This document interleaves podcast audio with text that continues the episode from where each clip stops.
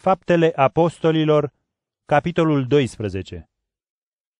În acea vreme, regele Irod i-a prins pe unii din biserică și i-a supus la chinuri.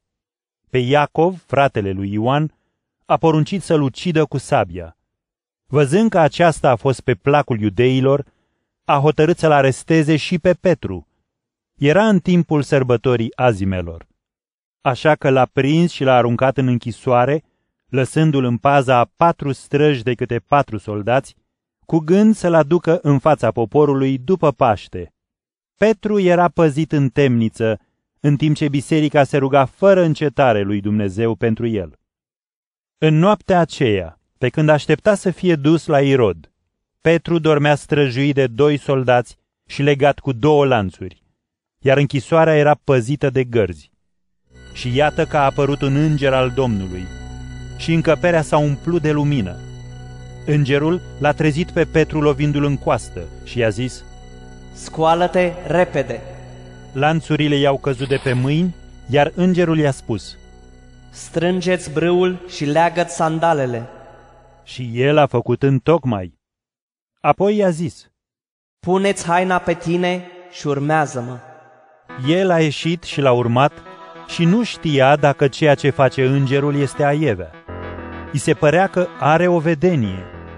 După ce au trecut de prima strajă și de cea de-a doua, au ajuns la poarta de fier care conduce spre cetate și ea li s-a deschis singură. Au ieșit și au intrat pe o stradă.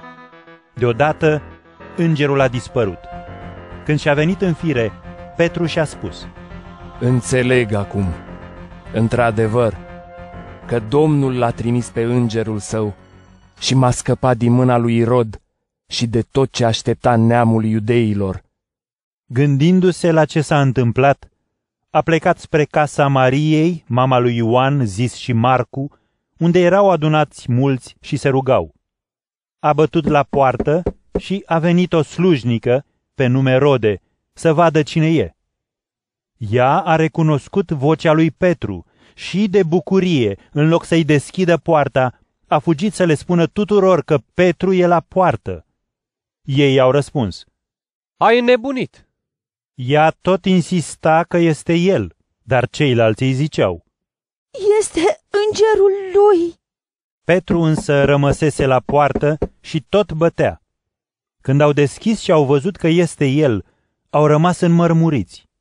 Petru le-a făcut semn să tacă și le-a istorisit cum l-a scos Domnul din închisoare și le-a zis: "Dați-le de știre și lui Iacov și fraților."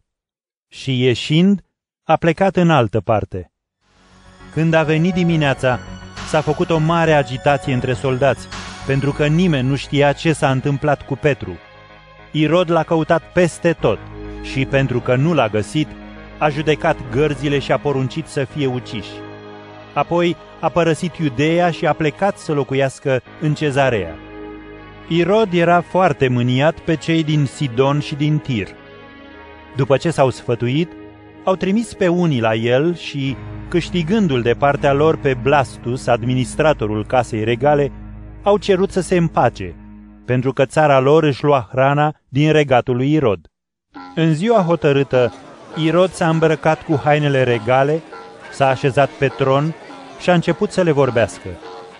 Poporul a început să strige: "Glas de zeu, nu de om!" Într-o clipă, pentru că nu dăduse slavă lui Dumnezeu, l-a lovit un înger al Domnului și a murit mâncat de viermi. Cuvântul lui Dumnezeu însă creștea și se înmulțea.